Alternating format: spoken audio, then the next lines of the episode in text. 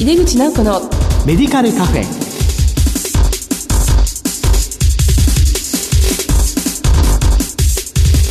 こんばんは。帝京平成大学薬学部の井出口直子です。井出口直子のメディカルカフェ。この番組は医療を取り巻く人々が集い語らい情報発信をする場です。今月はチーム医療をテーマに豪華なゲストお二人をお迎えします。お楽しみに。井出口直子のメディカルカフェこの番組は手羽製薬の提供でお送りします。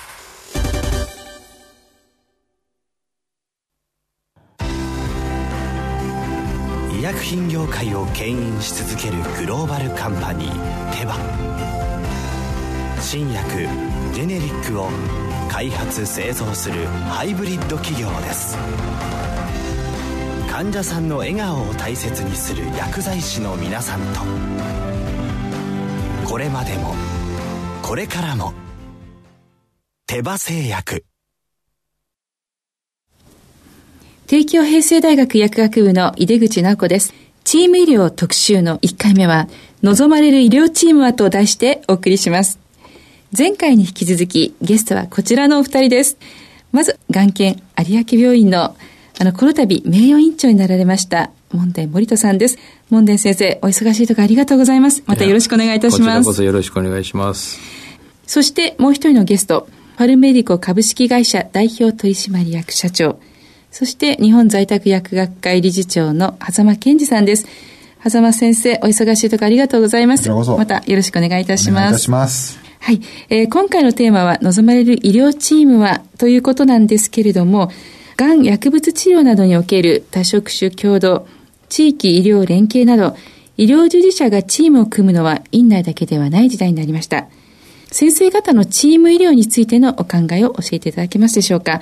まあ、例えばチーム医療推進についてどんな課題があるっていうことも含めて、じゃあ、まず門田先生の方からお願いいたします。はい。特にがん医療をやってますとね、かかったドクターが外科だったら外科手術が一番ですよという話。あるいは放射線科にかかると放射線治療ですよっていうふうなことになるということが、まあ一時そういう時代があったわけですよね。はい、だからかかる先生によっては治療法がね、うん、本当にエビデンスがどうなのかっていうことわからないままで、そういうふうなことが、まあ長いこと続いてたと。はい、いうことからですね、その、まず最初に、いろんなドクター、それぞれの専門性を有する人たちが集まってくれて、そして治療方針を決めてもらうというふうなところからですね、徐々に広がって、そしてその今ではもう本当にいろんな職種の人多多職種の人がいろんな角度からその一人の患者さんを見て、はい、そしてそのどういう治療方針を立てあるいはどういうふうなケアをするが必要であるというようなことをするというのが、まあ、徐々に定着しつつあるというのが今のチーム医療だと思うんですよね。はい、でまあそれでも今、あの、患者さん方の意見なんか聞いてみるとですね、はい、えー、なかなかその現場が必ずしも、まだそこまで行ってないというふうなことも聞こえてきますしね。そうですか。まだそういうふうに、まあ、うん、あの、すべてがそうじゃないんですけど、そんなふうなことをおっしゃる患者さんいらっしゃいますよね。例えばどんな問題がありますでしょうか？結局、まあ、もう一つ大きな問題っていうと、ええ、その信頼感の問題が出てくるわけですよね。ですから、まあ、それと言い出すと、やっぱり個人レベルでも違ってくる可能性あると思うけども、ですから、まあ、あの、どこどこ行ったなんとか先生が、何々かのなんとか先生が、こうこうこういうふうな治療方針だって言ったけど、ちょっと私は、とこういうふうに思うというふうな形のことが。うん、では、その他の治療法を病院の中でいろいろディスカッションすることはって、いや、そんなことはありませんでしたっていうようなこと今でもまあ聞こえてくる場合があるので、だからまだそのレベルでのチーム医療もですね、うまくいってるところ、いってないところがあるのかもわかりませんですよね。でそましてや、さらにその職種が広がってね、ドクターだけじゃなくて、看護師さんも薬剤師さんも、はい、あるいはソーシャルワーカーさんたちも含めてね、一緒にディスカッションしてもらえてるかどうかっていうふうなことっていうのは、必要なということはみんな分かってるけれども、あの患者さんにしてみれば、もう一つよく分からないですから、まあ、そのあたりが、医療者と患者さんたちの、まあ、信頼関係っていうのが、どこまで透明性を持ってそういうことが行われているかっていうのが課題だと思うんですよね。多分、今ですから、いろんなあの病院はそれぞれやっていらっしゃると思うけども、でもそれが患者さんにはどういうふうに映ってるかっていうあたり、まだ工夫がいるのかもわかりませんよね。なるほどね。まあ、今はこの病気を中心として患者さんもそのチームの一員だっていう考え方っていうのがありますよね。いや、おっしゃる通りです。でそのいつも言うんですけど、はい、あの、患者さんに見えてないっていうことは重要な課題だというふうに気するんですね。はい、やっぱりチーム医療の主人公っていうのは一番中心に患者さんがいなきゃならないんじゃない？もっと極端に言うならば、こうこうこういう治療法、あの治療法っていうよりも、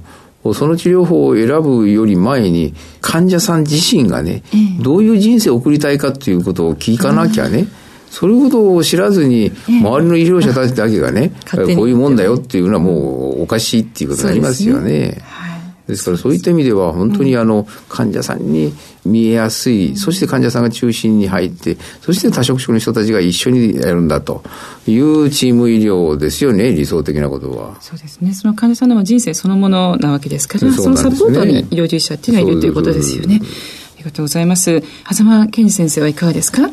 そうですね。あの、今のお話非常に興味深く配置してて、うん、あの、高齢者医療の現場でですね、あの、ドリームシートっていうのを作ってる施設があって、で、それはその入浴食事排泄で生活介護と、プラスまあメインの医療を受けるんですけど、はい、それはまあ当然、あの ADL のこう向上であったりとか、あの、バイタルの安定っていうことなんですけど、それで何がしたいですかっていうのを、入居者さん、まあ80代、90代の方に聞くと、まあ大阪なので、えー、南で寿司が食べたいとか、あの、こうやって、あの、孫の結婚式に行ってやりたいとか、まさに夢であるんですよね。そのためにリハビリをするとか、そのために強行するとっていうことを、まあ、やったりしてると。だからその、確かにチーム医療を進めていくと。えー、その際に医療チームは一体何をするのかって言ったときに、当然患者さんの状態を安定させる、病気を治癒させるっていう方向行くんですけども、その先にやっぱり患者さんは社会復帰をしたかったり、元のように生活を戻したかったりあると思うので、確かにそこがなんか今気迫で、なんかこうミクロの目の前にある仕事になんかこうみんな接点をうまいことやりましょうみたいな形に、まあなってんのかもしれないなと、なんか思いましたですよね。うん、そうするとね、やっぱりまあ今の話の続きでね、ええ、まだどちらかというと昔の医療のね、はい医師のパターナリズムっていうのか、患者さんが、まだ先生いかがですか、どうしたらいいですか、先生の方、あの、治療法を教えてくださいっていうふうな感じになって、え先ほど言ったその患者さんが主人公になりきれてないっていうのか、なるもんだという認識を持っていらっしゃらないんで、だからそういうあの啓発が必要じゃないのかなと。やっぱり、いやいや、あなたはどうしたいの、もう極端な言い方すればね、人間生まれてきたからね、必ず死ぬわけですから、だからその死ぬまでの間の話をしてるわけですからね、どう生きどう死にっていう話がね、なくてはならないわけですよね。思います。うん、だからそういうことをぜひ考えるんだということを、やっぱり患者さんも、あの日頃からですね、ある患者さんになる前からね、考えておく必要があると思うんですよね。さっきあの、狭間先生のドリームシールでちょっと私、あの、思ったんですけども、あの医療ってあの患者さんの QOL の向上っていうのが目標になってるじゃないですか。うん、で、QOL を知る尺度っていろいろあるけれども、まあ、それの主観的尺度の中でもね、その患者さんが人生で何が今一番大事なのかっていうのを5つ出してもらって、うん、それが今どのぐらい満足できてるかとか、うん、それはどのぐらいの割合なのかっていう、まあ、C イコールっていう測定があるんですよ。で、これをその医療で使うときに、例えばあの治らない病気でどんどん悪くなる、まあ、がんの場合もそうですし、難病もそうなんですけど、そうすると、まあ、外から見てると、この方の QL どんどん下がってるとか、思っがちなんですけど、その常に患者さんは今大事なものっていうのが必ずあって、まあ、それが変化していく。それを医療従事者が知ると、してあげられることっていうのはまた変わってくるっていう。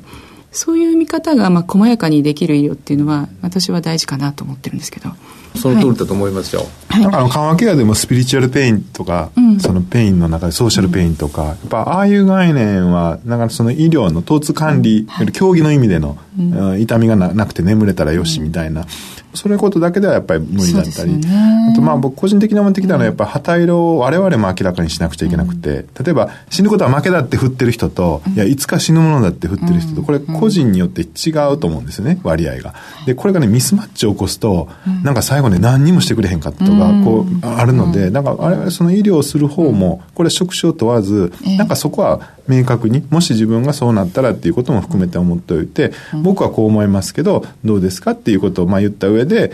で、会う人と会うようにやるっていうのは、なんかいいんじゃないのかなと思いますけどもね。その時にやっぱり細やかなコミュニケーションが必要で、まあ、事前指示書なんかも、あ、書いちゃったからこの人はこれってなってしまうと、そこから先コミュニケーションがすごくプアになってしまうから、まあ、それはどんどん人って気持ちが変化していく知識も変わるから、まあ、常に常に寄り添っていかなくてはいけないですよね。まあ、なかなか大変なことだと思うんですけども。でもそこの切り替えがね、ええ、我々が判断する、医療者が判断するっていうことの、うん、その判断基準というのが医療者が作ってたんじゃダメだという認識をもう絶対持たなきゃならんと思うんですね。うん、それぞれ違うあの違うと思うんですよね、患者さんによって。ですからそのあたりも患者さんの方もぜひその主張するタイプの人というんじゃなくて、それが当たり前というふうな、うんね、あのことを、まあ指導するというのはあれですけど、まあ啓発しながらというのを、これも医療だと思うんですよね。うん、そういうことをしていくのもね。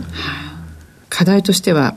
まあ、今出たことと他にどんな課題があると思われますか？狭間先生、うん、チーム医療に関して、私としては、ええ、まあ、その今のやってる仕事上あるんですけど、うん、薬剤師さんとチームを組む際の、はい、薬剤師さんへのこうステレオタイプとかされたですね イメージ、これは変えた方がいいと思ってるんですね。どんなすなわち、薬剤師さんは、あの、処方オーダーを出せば、薬を正しく作って持ってきてくれる。で、まあ、説明をしてくれる。で、まあ、在宅であるならば、服薬支援とかまでしてくれる。人です。というふうな前提でチームを組もうとすると、薬剤師さんの強み実はそこにはないというか、薬剤師さんはやっぱり体に入った後どうなるかを知ってる人なので、患者さんの状態を今あの薬飲んだ人が今日生えてるよっていう形になった時に、我々は吐く病気を思い浮かべますけども、薬剤師さんはこの薬飲むんだったら何日目ぐらいからは吐くかもしれないってことを思ってるかもしれないわけであって、その意見をちゃんと入れるとチーム医療の質は良くなるよということがあると思うんですね。多職種連携教育のセッションとか出ても、やっぱりそこがなんかこう、閣下そういうの感があるとか、うまく噛み合わないことがあるので、こと6年生になって、教育課程が変わっている職種他には今、とこ、まあ、看護師さん以前 4, 4年に、ね、なりましたけども、でも、あの、大きく変わってるので、ここの前提が変わった上で、チームを組むっていう、チーム医療推進をする際には、あの、考えた方がいいんじゃないかなというふうに思ってますけど。時代は機械化とか ICT 化によって変わりつつあると思いますけど。うん。その辺の薬剤師の仕事の仕方がもう時代で変化してるっていうのは、あの、狭間先生が薬剤師3.0っていう形でね、あの、すごく提唱されていて。ね、昔物売りみたいなの1.0ですよね。あの、私の母やってましたけど。はい、でが今、調剤をきれいにやるって。これも、でも調剤過去を極めて少なくするってすごい大変なことなので、で薬のことをきちっと分かって説明する。でもそれも、大体のプラトンに達した後、やっぱり6年になったこともありますし、これから地域医療ニーズが変わってるから変わらなくちゃいけない。まあそういった意味で世代が変わるんじゃないかっていうふうに申し上げてます。モンデン先生はいかがでしょうか？チーム医療推進について。チーム医療、まあ多職種の人たちが一度に会している場で、話をしていくっていうのはなかなか難しいと思うんですけど、もう本当にそのあるところにボーダーを作り合った職種が集まってるという、言えばまあそれぞれのね、それぞれの役割を分担してるはずなんだけど、じゃあそこにその壁を作ってしまうと、自分の領域だからっていうことになってしまうと、じゃあ何のためのチームっていうことかわからなくなる。そうするとそこのところのボーダーはどう考えるのかというふうなことはあまりあの話題にならないと思うんですけど、やっぱりボーダーに意識しすぎるとおかしくなるし、多職種がおるんだから、このボーダーを場合によっては少しこちらから向こうに押し込むこともあるだろうし、また帰ってくることもあるだろう。そういうフレキシブルなね、あの、チーム作りということをしていくことが、また新たなね、はい、あの、このチーム医療の方向に向けての組織づくりっていうのか、考え方のね、概念を変えていくかもしれないと思うんで、ちょっとまあこの頃思うことはいろんなことをこう、定義ばっかりしてね、はい、こう、こう、こう、いろんなこう、細やかに決めていきすぎて、実は身動き取れなくなってくるっていうふうなことがあって、チーム医療っていうのはそういうことにな一緒にやりましょうって言ったんだけど、やっぱりどことなくそれぞれの専門性をあの発揮してというふうなことになると、うん、あの、必ずしもいかないという、まあだから難しいと思うんですけど、それぞれのその仕事が違う人たちが集まるんだけども、それをという、ここの、まあ、あの人間同士のコミュニケーションという場っていうことになるかもしれませんけど、まあ、そのあたりをやっていかないと、あんまりこう、形にはめてしまったものっていうのも、多分難しいのかなっていう。まあ、患者さん人間ですからね。ですから、そのあたりを、まあ、どういうふうにしていくのがいいのかな。まだ課題といえば課題かなっていう気がしますよね。あまりかっちり分けないで、まあ、少し押し込み合ってもいいしってことですよね。うん、まあ、そその遊びというのか、その動きが、うん、その次のものをね、編み出してくれるんじゃないのかなっていう。はい。えっ、ー、と、ところでですね、ちょっと話がまあ変わるんですけども、ジェネリック薬品に関してなんですが、まあ、ジェネリック医薬品の使用促進、まあ、国国を挙げてずっと進んでいるわけですが、まあ、5年後にはジェネリック医薬品の普及率を80%にするという、日本ジェネリック医薬品学会の目標については、どのようなご意見をお持ちでしょうか？えじゃあまず、狭間先生、はい、お願いします。あの、まあ、世界標準とかから考えると、やはりまだ低いので、はい、やっぱりそれが一つ目標には当然なって、こういう数値が設定されたんだと思います。はい、で、いろんなご意見もちろんあると思うんですけど、僕はよく患者さんとか、もしくはその、お医者さん同士で話するときにも、ちょっと過激かもしれませんが、もう自費診療でするんやったら、うん、もうそれはもう好きなの使ってくださいと。ええ自分で払うんだったらと。えー、ただ、はい、健康保険制度を使って、7割9割から国費で、あの、やってくれるというのならば、まあ、療養者担当規則っていうのがあって、それでやりなさいっていう、まあ、契約ごとの中で行う保険だから、その中で決まったことは、やはり粛々と、うん、ややっていって、まあ、最終判断は患者さんなので、あの、情報提供のところまでは、まあ、医療人としてやっていかないといけないし、うん、まあ、患者さんについても、まあ、孫子の世代を考えたらどうですかっていうことは考えてほしいなと、まあ、そんなふうには言ってますよね。はいまあ、だんだん理解はされてきてる実感っていうのはありますか、まあ、そのありますよね。だから使用したこの自己体験が、結局、な、まあ何もなかったって、まあ当たり前といえば当たり前なんですけども、でね、でも、そのポジティブな経験が、まあ良くなってるっていうことはありますよね。もちろんバックには各製薬メーカーさんの、その、まあ、クオリティというものが、あの、やっぱり良くなってるんだと。これ全業種そうだと思いますけど、やっぱり良くなってるのもあるとは思いますけれども。ね、あの、門田先生の病院は、まあ、高度ながん治療される病院なので、まあ、ジェネリックは少し少ないというふうにお聞きしたんですけど、ね、まあ、あの、実際入れてるのは今でもね、あの、60%と言われても、それ以上は、あの、入ってはおるんですけど、えー、でも実際問題、あの、まあ、一律にね、あの、うちのように非常に専門性の高いところとそうでない一般的な、うん、あるいは慢性疾患中心にね、えー、あの、やってるところともう条件全然違いますよね。はいそういった意味で、あの、我々とすればですね、うん、特にこのがんの領域って新薬が次々開発されるんですよね。はい、ですから、もう、うちに来る人たちっていうのは、まあ、よそでなかなか難しかったので、って来られた場合に、もう本当に最前線のね、あの治療をせざるを得ないということになった時には、あの、ゼネリック使う率っていうのはぐっと落ちてきますからね、ほとんど新薬ばっかりになってくるとい。うふうな、あの、病院もあるうちだけじゃなしに、まあ、がんセンターでいろんな、あの、ところにあるがんセンターのもそうだろうと思いますから、まあ、そういうふうな意味で、一律パーセンテージで、うんうんと、で、それ、これはそれぞれの病院で何とかしなさいっていうふうな、一律に考えるっていうことは少しちょっと用心していただきたいなと。今日状況によって全然違うというふうなことを、うん、まあ我々感じておりますので。そうですか。だから意図することはよくわかりますもんね。うん、えー、意図してることはわかるし、協力はしたいし、うん、でも、それではうちの役割が果たせないというふうなことも起こりうるというふうに、まあ思ってはおるんですけどね。そうですよね。やっぱり一人一人の患者さんに一番いい医療を、まあ、提供したいっていうのは大のが思いで、国もそう思ってます。まあそれと医療費を抑制するというところのバランスをもう少し細やかに考えてもらいたいということで、まあ、いろいろこう2回にわたってお話を伺ってきたんですけれども、ちょっと最後にですね、やはりこれちょっとこれを言っておきたいというね、チーム医療に限らず、何でもよろしいので、えぜひともですね、リスナーの方に聞いていただきたい、意識を変えていただきたいなんていうことがありましたら教えてください。狭間先生からお願いします。はい。こと薬剤師さんもリスナーに多いと思いますので、まあ、いつも申し上げているのは、覚悟を決めてくれと。覚悟はい。責任を取る覚悟ですね。はい、今まで、あの、うん、なかなか薬剤師さんは間違わずに出して、まあ、きちっと出してれば、結果責任ですよね。その患者さんがどうなったかっていうことについては、あまり問われなかったと思うんですけども。でも今、薬剤師法25条に指導義務も入ったり、まあ、状況も随分変わってきてます。あの、薬剤師さん自身が行った行動とか、下した決断というものが、患者さんに何らかの影響を及ぼす時代に当然ながら入ってるので、もうこれは、あの、その責任を取る、そういうふうな覚悟を決めてほしいということを、まあ、期待したいなと思います。はい、そうですね。はい。門田先生お願いします。私、医師でありながら、私が患者の立場になった時っていうのも、必ず一緒に考えるんですよね。そこで物事を判断するっていうことに、こう、いついつの間にかなってしまってるんです。あの、薬剤師の皆さんも、患者さんの気持ちを分かれてるんじゃなしに、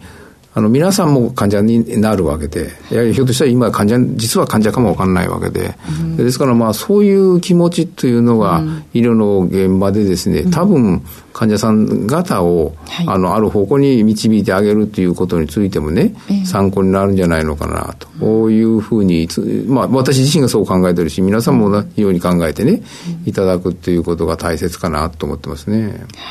ありがとうございます。というわけで、チーム医療特集の1回目は、望まれる医療チームとはについてお送りしました。まあ、今回もドリームチームといいますか、夢の共演ですね。ゲストは、眼研有明病院名誉院長になられました、門田森人さん。そしてファルメディコ株式会社代表取締役社長、そして日本在宅薬学会理事長の狭間健二さんでした。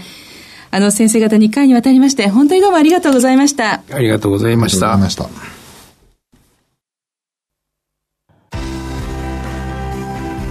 薬品業界を牽引し続けるグローバルカンパニーテバ。新薬ジェネリックを開発製造するハイブリッド企業です。患者さんの笑顔を大切にする薬剤師の皆さんと。これまでもこれからも手羽製薬。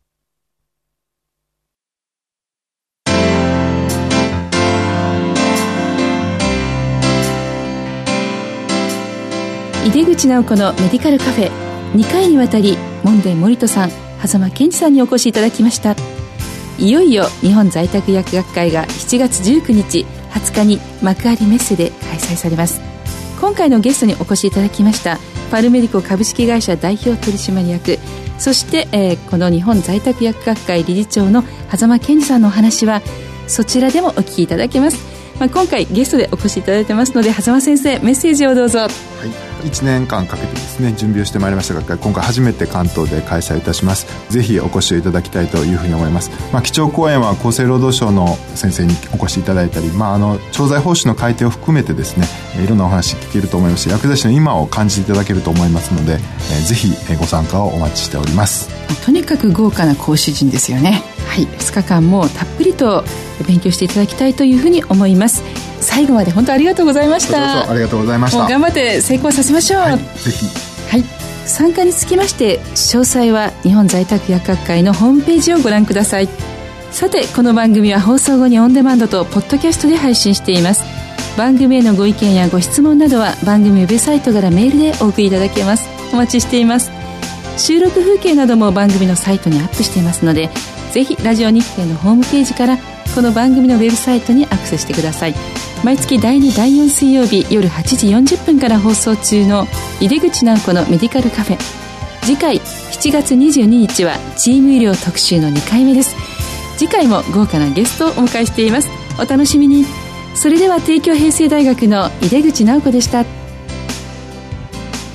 井出口直子のメディカルカフェ。この番組は手羽製薬の提供でお送りしました。